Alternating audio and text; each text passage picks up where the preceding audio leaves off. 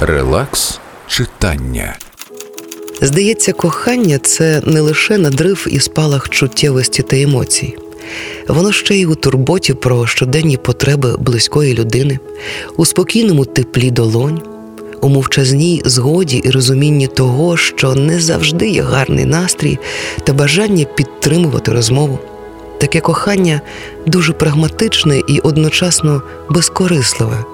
Без нього складно жити, неможливо існувати, а щоб зберегти, доводиться важко працювати над залагодженням найдрібніших нюансів та щоденно миритися з найважчою із залежностей – залежністю від коханої людини. Неможливо весь час жити на лезі ножа або на краю безодні.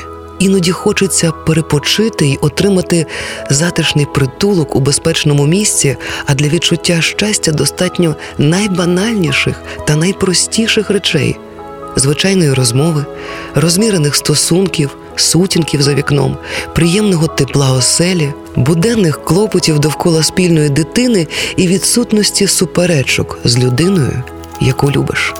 Наталя Гурницька. Мелодія кави у тональності кардамону. Релакс читання.